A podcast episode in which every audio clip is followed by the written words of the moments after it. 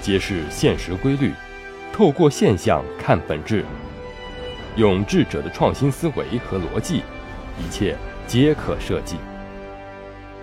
强者思维，作者李梦瑶，播讲陈二步。墨菲定律，想什么来什么。我有一个朋友，他就是那种天性乐观的人。他在一个非常知名的企业工作。在过去那个年代，这个企业处于垄断地位，它所在的位置也备受别人的尊敬。随着时代的发展，这个企业就像火柴盒厂一样，被时代抛弃了，完全没有存在的必要。于是，他下岗了。这对全家都指望着他的工资生活的人来说，简直是灭顶之灾。但是他一直很清楚自己想要什么，能做什么，怎么做。在下岗的那段时间，他拿起了纸和笔，连写带画，开始规划自己的生活，将家里现有的存款、债务、收入、支出等都做了详细的盘点，也列举出自己能做的事情，有哪些工作或项目适合自己，哪些大有前途，哪些可以暂且顾住全家人的生活。然后他开始计算，分三个月短期目标、半年目标。一年目标、三年目标、十年目标，甚至规划到了三十年之后，他要去做什么才能生存下来，养活全家人、他的妻子、家里的老人、孩子，未来分别要过上什么样的生活？那一段时间，他们全场的人基本都是彻夜不眠，家属院里哭声不断，有老人、孩子的，有男人、女人的，有伴随着叫骂声。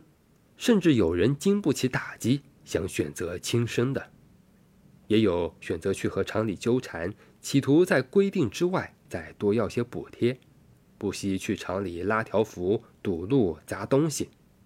只有他知道，这些都不是目前最要紧的事情，最要紧的事是活下去，是全家都要好好的活下去。他知道时代走到了这里，改革势在必行。是该他走出去适应时代的时候了。有的时候从体制出来不一定是件坏事，也许这里藏着他一生中最大的机遇，只是他原来不敢去想，不敢去做。于是他从摆地摊开始，发展到后来蹬着三轮车走街串巷的卖小杂货。不到两年的时间，存钱租了店面。妻子摆摊，他便每天开着货车到处拉货送货。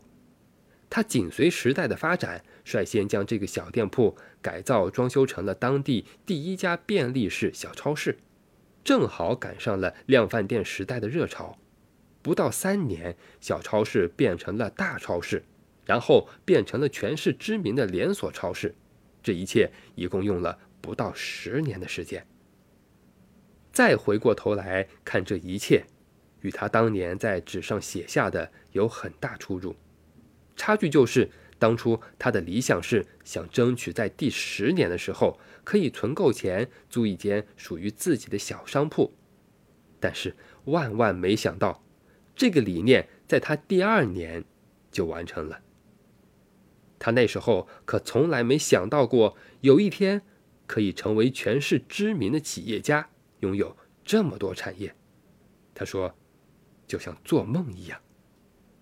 你要问他是怎么做到的，其实很简单，但并不是人人都能做到。如果人生真的一条路走到了绝境，看似无路可走，不妨另辟一条路，哪怕很困难，但是也要去尝试。你选择积极的面对人生，人生。定不会负你所望，积极给你馈赠，还附赠额外惊喜。如果你对生活不抱希望，那生活也不愿意给你任何希望。